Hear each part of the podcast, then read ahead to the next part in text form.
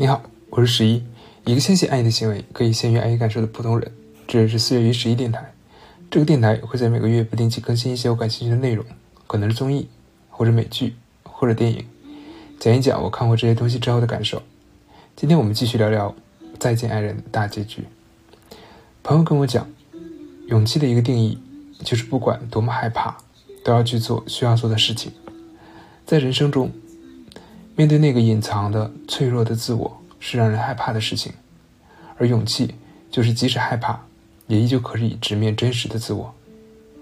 在亲密关系中，面对不确定性的对方是让人害怕的事情，而勇气就是即使害怕，也依旧可以选择相信和尊重。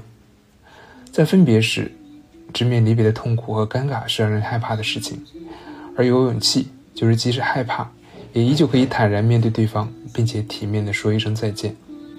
在面对生死时，直面死亡带来的焦虑和恐惧是让人害怕的事情，而勇气就是即使害怕，也依旧可以选择和心爱的人活好每一天。当我们无法面对一些事情的时候，我们往往本能的会选择去逃避。逃避的方式有很多种，或者被动，或者主动，并且有时候还会伪装成自己非常潇洒和不在乎的样子。看起来很酷，但这真的叫勇敢吗？其实，在我看来，这只是一种故作坚强，内心其实依旧是胆怯的，因为逃避这个行为本身就与勇敢无缘。用一句俗话，世界上只有一种真正的英雄主义，那就是认清了生活的真相，还依然热爱它。